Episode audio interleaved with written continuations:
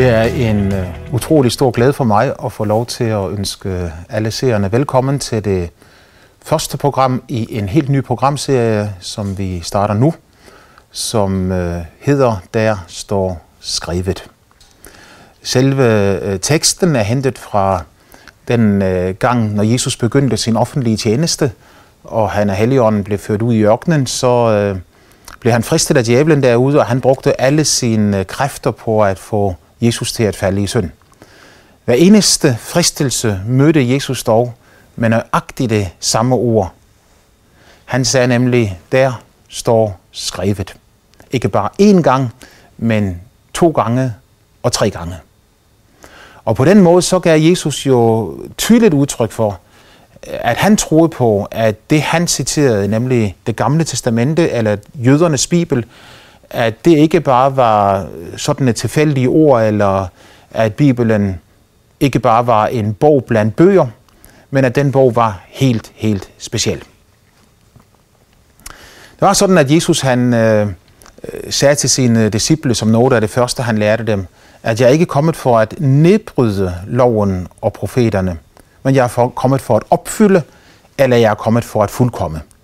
På den måde så satte Jesus sit stempel på Bibelen, jødernes Bibel, det gamle testamente, og sagde, jeg tror på alt det, der står skrevet i det. Det er så også selve udgangspunktet for det program her, som forhåbentlig er et program, der kommer til at køre i en del år fremover. Udgangspunktet er, at Bibelen, som vi har den, ikke bare indeholder Guds ord, og ikke bare taler om Gud og fortæller os lidt om, hvem Gud er, men at den faktisk er Guds eget ord. Det er sådan, at det nok ikke er en overdrivelse at sige, at Bibelen er bøgernes bog. Den er kronen over alle bøger. At det er den bog, som er den mest trykte på jordkloden, den mest udbredte på jordkloden, er selvfølgelig en del af det. Men Bibelen giver selv udtryk for, at den er mere end bare en bog, nemlig Guds eget ord. Den er speciel, fordi at det har taget mere end 1600 år at skrive den bog.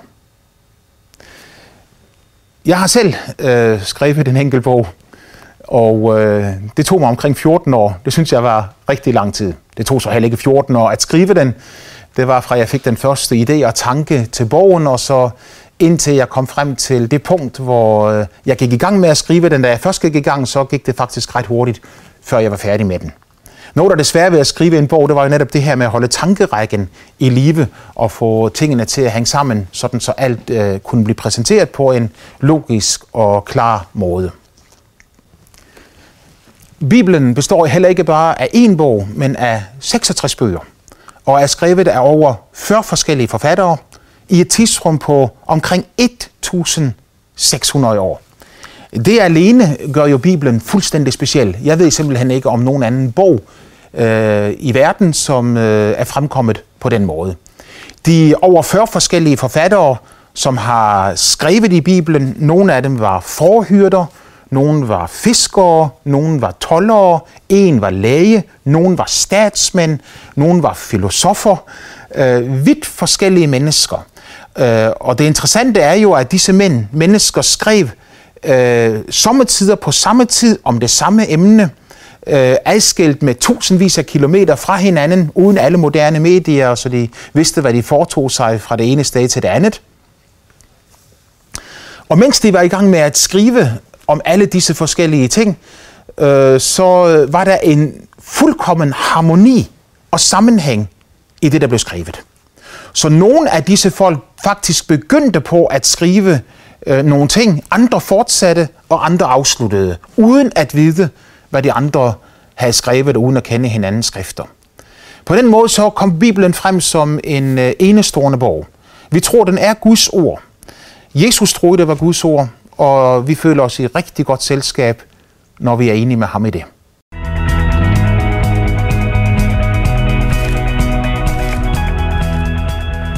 Så Jesu tilgang til Bibelen var ganske enkelt det, at han troede på alt det, der stod skrevet i den. Det var han selv sagt ikke alene om, for han levede i en tid, hvor det var fuldstændig almindeligt. Jøderne i al almindelighed regnede med, at alt det, der stod skrevet, det var sandt. Så Jesus han holdt sig til de ting, og det var den måde, han levede sit liv på, og hele hans forkyndelse gik ud fra, at alt det, som stod skrevet, var sandt. Det er ikke altid den tilgang, som mennesker i dag vælger. Det er nogle få uger siden, at jeg læste i Kristeligt Dagblad om en teologistuderende, som var startet inde på Københavns Universitet, hvor han gav udtryk for sin undren over, at i den allerførste samling stillede en af professorerne sig op og gav udtryk for et bibelsyn, som var meget anderledes end det, han havde. Et historisk, kritisk bibelsyn, kalder vi det, hvor han præsenterede det, de skulle lave på universitetet, som en undersøgelse af, hvilke dele af skriften, der var relevant, og hvilke der ikke var relevant, hvad der passede ind, og hvad der ikke passede ind, men hvor udgangspunktet i hvert fald ikke var det, at det, som Bibelen sagde, var Guds evige, ufejlbarlige ord. Og man har selvfølgelig lov til at have den tilgang, det siger sig selv. Et hvert menneske må tro og mene lige nøjagtigt, hvad det vil. Det, som måske er lidt bekymrende, er, at den samme professor ikke gav de andre bibelsyn plads. Han fortalte altså ikke de studerende, at det faktisk var andre mennesker, der troede på, at hele Bibelen var sand fra ende til anden. Da den samme studerende også studerede på Menighedsfakultetet i Aarhus, så var det jo sådan, at han der oplevede en helt anden tilgang til det, hvor de forskellige bibelsyn blev præsenteret.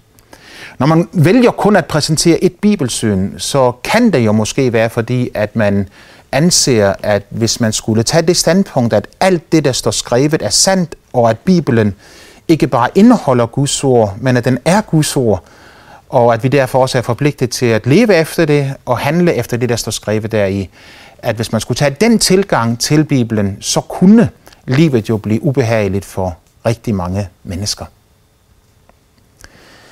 Det var imidlertid Jesu tilgang til det. Det var også de første kristnes tilgang til det. Du finder ingen mennesker i den første kristne tid, som satte spørgsmålstegn ved Bibelens troværdighed. Og jeg tror egentlig, at man skal ganske langt op i verdenshistorien. Det drejer sig mest om de sidste 150-200 år, hvor mennesker er begyndt at stille spørgsmålstegn ved Bibelens troværdighed. Nogen vil sige, at det er, fordi vi er blevet mere oplyste, men det kunne jo også være andre årsager til den tilgang til Bibelen. Når vi siger, at Bibelen er inspireret og ufejlbarlig, så mener vi jo ikke, at mennesker har skrevet Bibelen ved automatskrift, og at Gud ligesom har stået bag ved dem og ført deres hånd.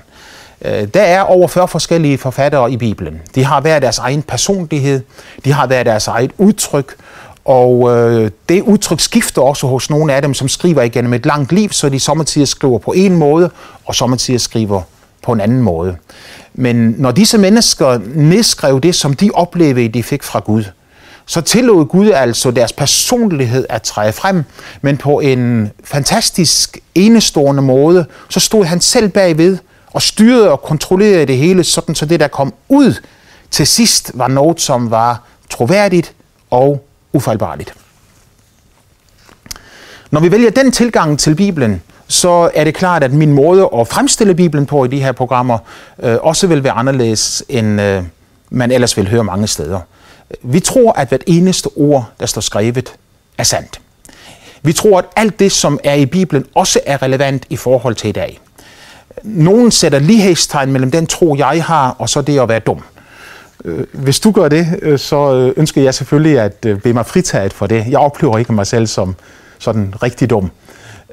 Jeg tror på alt det, der står skrevet i Bibelen, og jeg tror også, at det, der står skrevet i Bibelen, skal tydes og tolkes. I salme 119, der siger David det 2 gange, bruger 2 forskellige udtryk, som beskriver denne holdning til Bibelen. En gang siger han, summen af Guds ord er sandhed. Altså ikke bare et løsrevet vers her og et løsrevet vers der, som man så sætter sammen. På den måde kan man jo få Bibelen til at sige hvad som helst. Man kan altid få sine egne ønsker til at komme frem på den måde. Det tydeligste eksempel, eller det mest kendte eksempel, som jeg kender, er, når nogen siger, at der står i Bibelen, Judas gik hen og hængte sig, gå du hen og gør lige så. Begge dele står i Bibelen, men de har jo ikke noget med hinanden at gøre, og lave den sammensætning er meningsløs.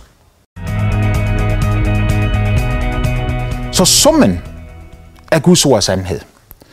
Og når summen af Guds ord er sandhed, så gælder det selvfølgelig om at sætte tingene sammen på den rigtige måde.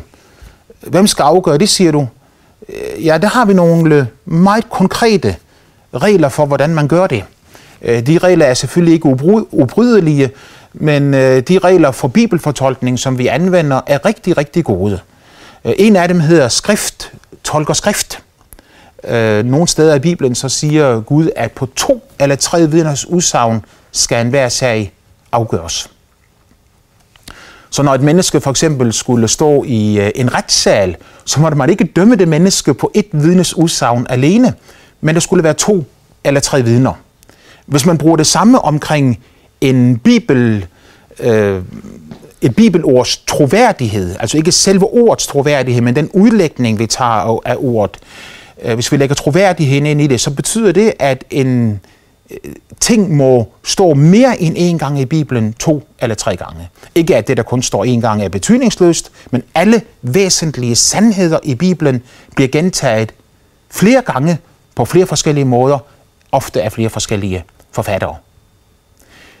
Det er det, som giver troværdighed ind i selve skriften.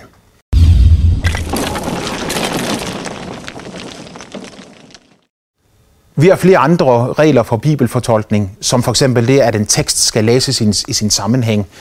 At man altid skal spørge, hvad hørte de oprindelige mennesker, som disse ord blev talt til? Hvad hørte de? Hvad forstod de? Og når man så skal begynde at udlægge Bibelen, så må det ikke være væsensforskelligt fra det, som var i det oprindelige. Men alle disse bibelfortolkningsmetoder, dem kommer vi tilbage til senere. Lige nu er det nok også at sige, summen af Guds ord er sandhed. Den anden ting, David han siger i salme 119, er, når dine ord tydes, bringer de lys. Og deri ligger det jo så selvfølgelig, at der er dunkle ting i Bibelen, der er ting, som kan være vanskelige at forstå, men at noget er vanskeligt at forstå, betyder ikke nødvendigvis, at man behøver at afvise det helt fra begyndelsen.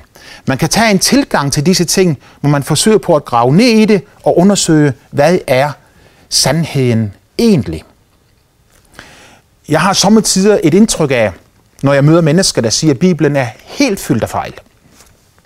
Jeg ved ikke, om du har mødt den slags mennesker, eller om du måske er sådan et menneske. Jeg husker en pige, jeg engang traf, da jeg gik ud på gaden for at fortælle andre om min tro. Og da vi kom i snak om det her, så siger hun, Bibelen gider jeg ikke at høre noget om. Den er helt fyldt med fejl. På skolen i gymnasiet, siger hun, der har vi gennemgået hele Bibelen 2 gange fra ende til anden, og vi har set på massevis af fejl, der er i Bibelen. Jeg tænkte ved mig selv, så kunne jeg jo lige udfordre hende lidt. Så jeg tog min Bibel frem og lagde den i hånden på hende og siger til hende, kan du ikke lige vise mig bare én af alle de mange fejl, som I fandt i din gymnasieklasse?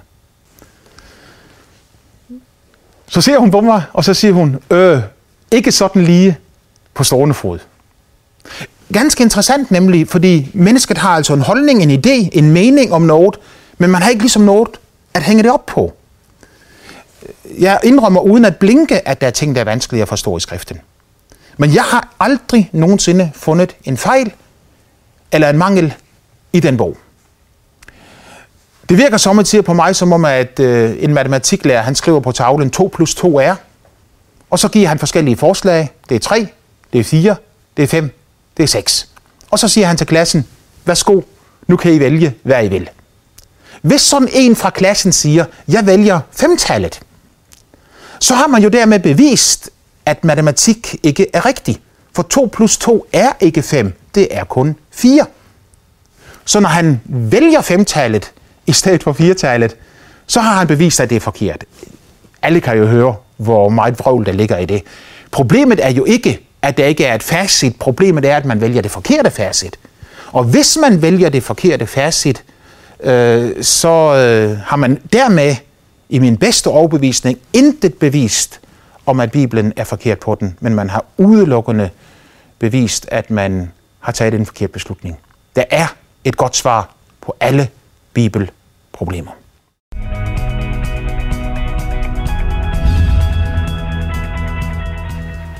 Og lad mig da bare prøve på at give dig et par eksempler på, hvad 4-tallet egentlig betyder. Der er så mange mennesker, jeg tror, det er i hvert fald mit indtryk, at det er den almindelige undervisning, også i uddannelsesinstitutionerne i Danmark, når man taler om religion og om kristendom. For eksempel denne her, at der er to skabelsesberetninger. Der er den i 1. Mosebog 1, og så kommer der en helt ny en i 1. Mosebog 2. Og dermed har mennesker jo så bevist, at det er noget vrøvl, fordi der kan ikke være to skabelsesberetninger fra den samme Gud i den samme Bibel, så når der nu er to, så har vi jo allerede helt fra begyndelsen opdaget, at Bibelen er helt fyldt med fejl. Udgangspunktet er fuldstændig forkert. Bibelen er skrevet i Østens farverige sprog, og når man i Østen skulle fortælle historier og skulle beskrive forskellige begivenheder, så gjorde man det vældig ofte sådan, at man først tegnede det store panorama og bagefter zoomede ind på en enkelt detalje. Nøjagtigt det er det, der sker i 1. Mosebog 1 og 2, når du taler om skaberværket. I kapitel 1, der viser Gud dig det store billede. Forestil dig, at du har et stort maleri på væggen, et landskabsmaleri, og du får det store billede først. Så bliver der udvalgt en lille detalje af det store billede, som så bliver forstørret, fordi den er specielt interessant. Den lille detalje af det store billede er det, du har i 1. Mosebog 2. I 1. Mosebog 1 er det skabelsen af universet og alle ting, inkluderet mennesket, men i 1. Mosebog 2, der er Gud særligt optaget med mennesket, fordi Bibelen indeholder Guds frelsesplan og er fokuseret og målrettet mod det væsen, som blev skabt i Guds billede, og som han ønskede at relatere til og have et personligt fællesskab med. Så jeg kan ikke med min bedste vilje se, hvordan nogen kan finde ud af, at der er to skabelsesberetninger. Der er kun én, den bliver bare præsenteret på to måder. Vi kan se på evangelierne, hvor de fire evangelister, som skrev Markus, Matthæus, Lukas og Johannes evangeliet, præsenterer Jesus på en lille bitte smule forskellig måde fra den ene til den anden. Igen er der nogle mennesker, der vil sige, der kan du se, hvor mange fejl der findes i Bibelen. For mig er det så enkelt, som at du tager fire kunstmalere, som skal male et billede, et portræt af det samme menneske. Nogle vil lægge mere vægt på øjnene, andre vil lægge mere vægt på huden, andre igen vil lægge mere vægt på håret, eller måske på baggrunden, eller andre ting. Men man kan dog ikke bagefter sige, at disse fire kunstmalere har malet fire forskellige mennesker, fordi de prøver på at give udtryk for deres oplevelse af den virkelighed, som er der. Og så er det ikke kun et udtryk for deres oplevelse, men det er også et udtryk for, at Gud tillod mennesker at få lov til at skrive deres egen oplevelse ned i bogen, sådan så vi fik et varieret billede af, hvad der egentlig foregik. Summen af Guds ord er sandhed, og når hans ord tydes, så bringer de lys. Og når du tager de her ting sammen, så har du en perfekt bog til allersidst. Et andet spørgsmål, som du næsten altid hører, er spørgsmålet, hvor fik Kain sin hustru fra? Og lad mig bare bruge det som det sidste eksempel på, hvordan at de her mange fejl, man finder i Bibelen, jo ikke nødvendigvis er fejl, bare man vælger det rigtige facit. Hvor fik Kain sin hustru fra? Gud skabte Adam og Eva. Da de var blevet drevet ud af Edens have, så fik de to sønner, Kain og Abel. Kain slog sin bror Abel ihjel, og Gud konfronterer ham og siger til ham, at fordi du har slået din bror ihjel, så skal du være en flygtning på jorden, og du skal drage ud i verden og være en omstrejfende mand. Og så står der, at han tog afsted derfra, og så fandt han en hustru, og så giftede han sig med hende. Men hvordan kan man finde en hustru, når der kun er to, som er blevet født, og den ene er død, og nu er der kun en tilbage? Der står jo lidt senere i Bibelen, at Adam og Eva fik mange børn. Nogen vil sige, at det fik de jo så efter Kain og Abel, for det var de første to. Men de havde altså allerede fået en del af disse, dengang da Kain han blev sendt ud som en flygtning på jorden. Og hvor han fik sin hustru fra, han giftede sig selvfølgelig med sin søster. Det er ikke mere indviklet. Nogen vil så sige, at det gør man ikke i dag. Nej, fordi i dag er vi degenereret i forhold til de første mennesker, men i begyndelsen, så var det de eneste, man kunne gifte sig med, det var selvfølgelig sin egen familie. Der begyndte det, og i øvrigt så står det også, at der hvor Kain han så drog afsted, så grundlagde han en by, hvilket igen fortæller os, at der er mange mennesker, som er blevet født, som vi intet har fået at vide om.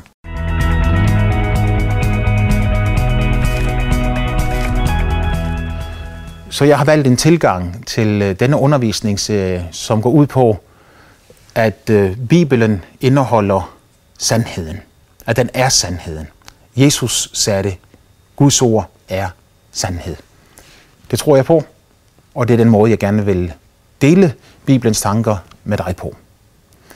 I løbet af denne undervisningsserie, så kommer jeg til at gå igennem hele Bibelen, helt fra 1. Mosebog til Johannes åbenbaring. Ikke vers for vers, men mere en slags temagennemgang, hvor vi kommer til at se på Guds frelsesplan, og vi kommer til at se på den måde, Gud han har åbenbart sig for menneskerne på igennem tiden, skridt for skridt.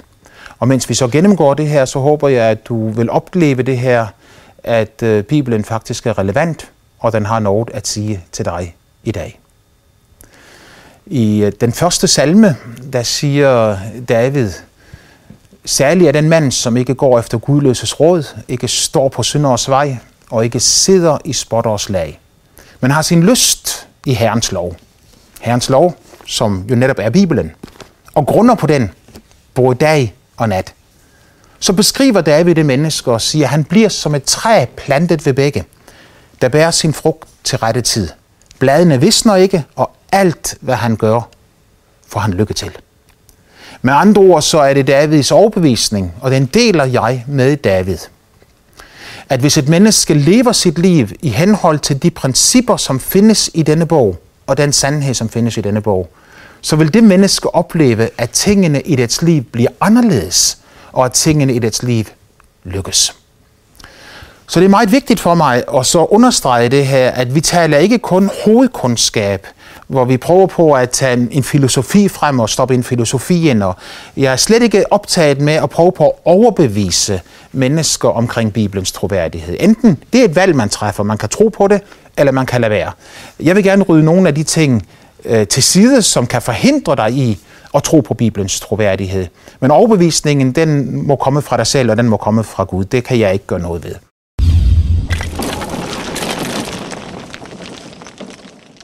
Så jeg håber, at du har lyst til at holde fast ved det her og lyst til at lytte til det. Det kunne være dig, som netop mener, at Bibelen er fyldt med fejl. Du kunne få et helt andet perspektiv på disse ting. Det kunne også være dig, som faktisk tror på det, der står skrevet, men måske aldrig nogensinde har fået vejledning i nogle af de ting, som vi skal tale om, og så kan du få din horisont udvidet og blive endnu mere rodfæstet i, hvad Bibelen siger. Bibelen er en levende bog. Fordi den er levende, skaber den liv ind i deres hjerter, som lytter til den. Moses han sagde til Israels folk, at livet ligger i loven. Ikke i lovens bogstav, men i lovens ånd. Så når du begynder at blive optaget med den bog her, så sker der faktisk en reel forvandling, forandring inden i dig som menneske. Og jeg tror da absolut, det bliver en forandring til det bedre, til det mere positive, så du kan få lov til at opleve, at den Gud, som har inspireret denne bog, at den samme Gud også virker ind i dit liv, mens du lytter til disse programmer.